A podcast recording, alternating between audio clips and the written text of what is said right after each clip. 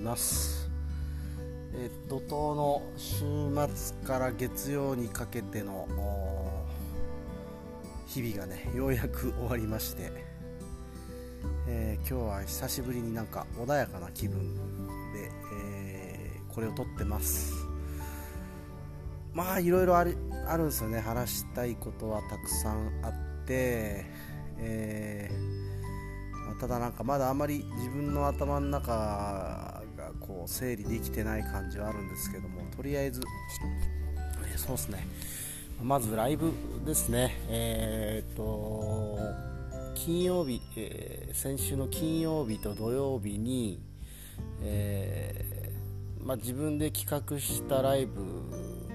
があって、えーまあ、それを、まあ、なんとか無事行ってきたところですね。えっと、やっぱ今コロナ禍ででしかも沖縄県って非常事態宣言緊急事態宣言、うん、それが、えっと本当は7月の11日で解消される予定だったんですが、えっと、沖縄県と、えー東京に関してはそれが継続されるということで、まあ、当初はあまあ、普通の時間にもしかしたらできるんじゃないかぐらいの普通というかまあね例えば営業時間9時とか10時ぐらいまで伸ばすぐらい緩和されるのかなという予測だったんですよ。石垣島はそれぐらいなんかだいぶ落ち着いてたんですよね、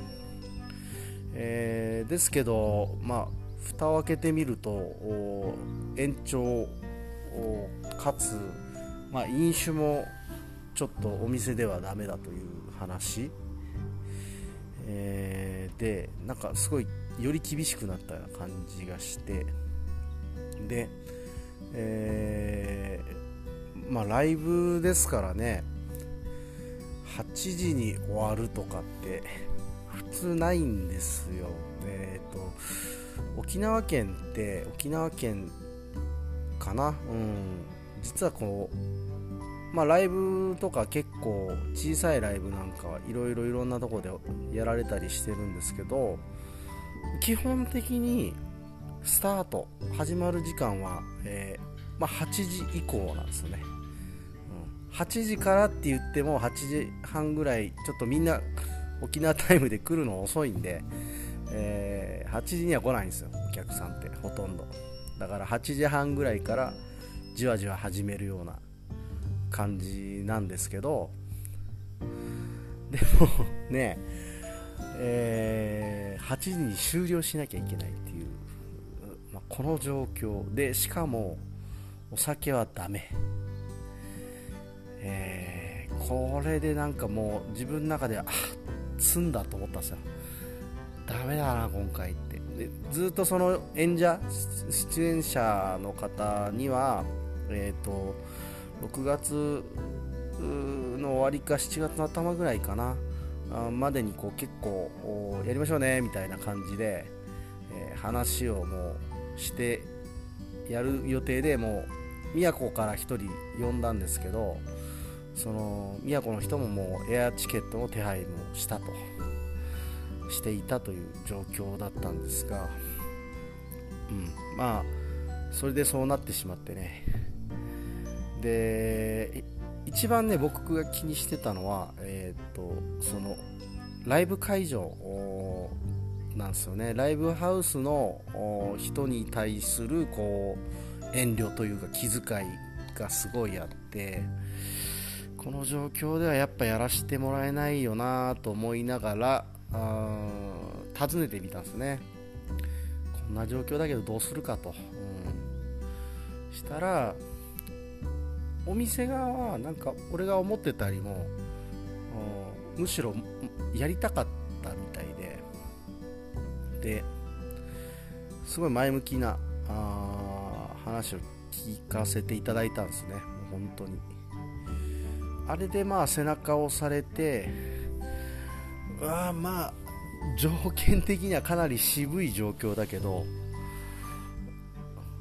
うんやるかと。それはまあいろんな意味でえー、やるかって気になったんですが、まあ、一つは、えー、アーティストのなんだろうなアーティストがやる場がずっとないわけですよライブを。で、まあ、僕がすごい仲良くさせてもらっている石垣島在住の吉人君というアーティストがいるんですけどやっぱねちょっとね音楽に対するテンションが下がってる感じだったんですね。その少し前にパインを届けに行ったことがあってでその時に話をしてたんですがなんかねちょっとその情熱というかうーんモチベーションがすごい下がってるような感じがしたんですよ、うん、でやっぱりアーティストがなんかちょっと落ち込んでいると。まずはここをとりあえずライブをお客さんが来れるかどうか分からんけども時間的にも条件的にも。分からんけどとりあえずアーティストが少ない人の前でも演奏すること。でなんか自分の調子を取り戻していくという意味ではやる価値があるなと思ったんですね、うん、でそれが1つ目ですね。でもう1つは、えー、とやっぱねお客さんの側もなんかねこう閉塞感があるじゃないですかものすごい。そういう中でうーんっぱ音楽って本当はすごいいいガス抜きになると思うんですよね。社会の不平不満とかの、うん、だからそういう見に来る人の側のガス抜きの意味合いもすごいあるだろうと、これはまあ、無理やり開催しても価値があるなと思ったんですよね。でまあその集客の問題とかちょっと心配なところは確かにあったんですけど、まあ、そもそも今回のイベントは、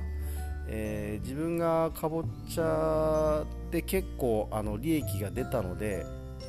それをなんかどういう形で還元しようかなっていう一つの形還元する形がこのライブを自分で企画するという主催するということだったんですね。だから演者のギャランティーとかも普通にちゃんと払おうって決めていたし、えー、まあ、自分で持つという気持ちでそもそもいたのでお客さんに依存しなかったんですねそこは。なので、えー、まあ、そういう金銭面に関してのこう壁がなかったこともすごい幸いしたかなと。これがねなんか持ち出しでやるつもりなくて、えー、全部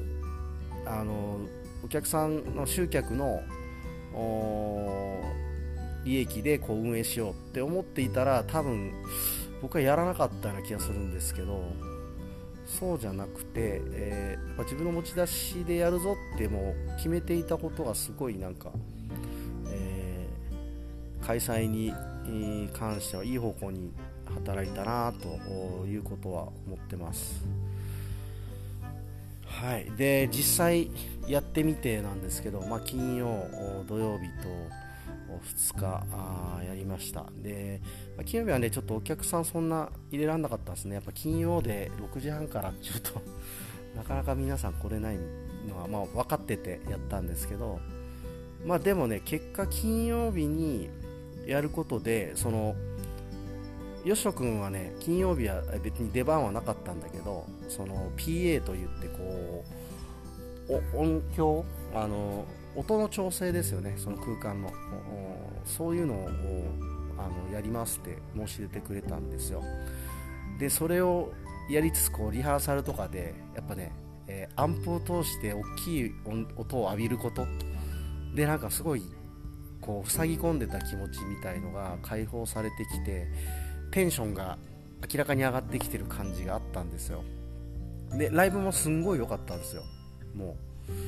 う、うん、いた人はあれラッキーでしたね。えっ、ー、と価格設定もめっちゃ破格の値段でやったんで、えー、まあ、非常にいいライブだったんですよね。でそれで多分よしとくんも俺も歌いてえっていう気持ちになってくれたんだと思うんですよ。で翌日、えー、よしこも出るで相田滝人君というもう一人ね、えー、素晴らしい歌い手がいるんですが石垣には。秋人君も出る。で砂川隆之君という宮古の、ね、歌い手も出るってなった時にこれはねあの絶対うまくいくなって、えー、金曜日僕はその自分ね金曜日はね砂川隆之君だけ出たんですよね。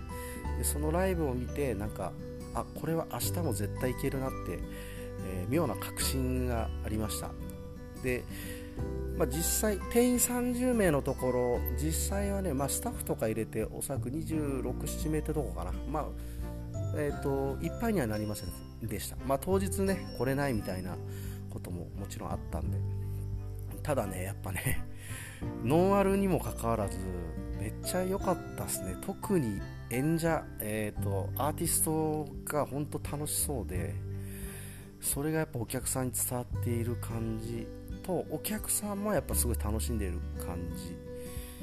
が伝わってきました。本当に。で、まあ、終わってからあいろんな人にありがとうをいただいたんですがまあこれが結構みんな嘘がない感じのありがとうだなという。僕結構ねその嘘のありがとうと嘘じゃないありがとうってなんか直感的に、えー、見抜いてしまう感じ能力はなんか持ってるんですけど。あの空間でそれなかったっすね。もうみんな本当楽しんでてなんか心からありがとうを言ってもらえた感じで。いやもうなんかすごいね、えー、やるかどうか迷ったりとかそのいろんな自分の心の葛藤もあったんですが、まあ、結果やってよかったですね。すごいすっきりしたし、まあ、これからもイベントやるときにおそらく今回あの場に来てくれた人たちは、えー、まあ、来ることに対してすごい前向きになってくれるんじゃないかなという、まあ、そんな気がしてます。えー、まあとにかくですね、えーやっぱりやりたいことはやった方がいいんですよね。思ったっす今回、えー、コロナでこう結構みんな塞ぎ込んでるじゃないですか。いろいろできないできないっていうことで。でも本当はできないんじゃなくてやってないだけなんですよね、えー、自分の思い通りにできないことなんて世の中いっぱいあるじゃないですか。であればあのー思い通りにできないもんだってもう最初から仮定をしてしまって、えー、そういう認識をしてしまってまあそれでもその状況でやれる中でやれるようにやろうっていう、えー、これがすごい大事だなっていうのを今回学びましたね。それをやることでうんやっぱ一つ前に進めますよ。アイデアもそうですけど行動力もそうだけどうんなんかいろんな人のことを信じられるようになったし、うん、いやすごい学びいい学びでした。本当に、えっと、やっぱやりたいことはやれるように、えー、ちょっとでもやってやるという人がすごい増えたら、えーと、もっとなんかコロナの時だっていろんな人をディスり合うんじゃなくてうんそこになんだろう自分のパワーを注ぐんじゃなくてえー、自分のやりたいことをこの状況でどうやってやるかと、えーま、規則というかその決められてることを守りながらですよもちろん、うん、その範囲でやれることをどうやってやるか、えー、まずそこでいいと思うんですよね、うん、それをみんながやっていくうちに状況は多分変わっていくと思うので、うん、いやあいい学びでした本当に、えーと、えー、今回、え、出演してくれた、え、内間君、え、砂川孝之君、うん、は金曜日ですね。で土曜日は、えー、高之君と吉人君と秋人君。であとライブハウスのスケアクローとあとカフェバーのタニファですね、えー、あとはそのいろいろ手伝ってくれた皆さん。ああとそうですね、えーと、フライヤーのデザインは、えー僕らが仲のいいジン君にお願いしたんですけどジン君もそうだし、えー、あとはまあ来てくれたお客さんですね、えー、もう本当にありがとうございました、えー、また絶対企画しますんでその時もぜひ、え遊びに来てください、えその時はもうほんとねお酒飲める状況でなんかすっきりして楽しめたらなと思ってます、えー、まあ、この場をねお借りして、えー、と、まあ、させていただきましたけども、はいはい、えー、15分話しちゃいましたね。ちょっと話したい思いをとりあえずは音楽に関してね思ったことを話しました、えー、っとまだあるんですよ、えー、オフ会もそうだしちょっと農業経営塾についてもね話したいと思ってますんで、まあ、それはこの次回次次回ぐらいで話したいと思います。今日は聞いてくれてありがとうございました。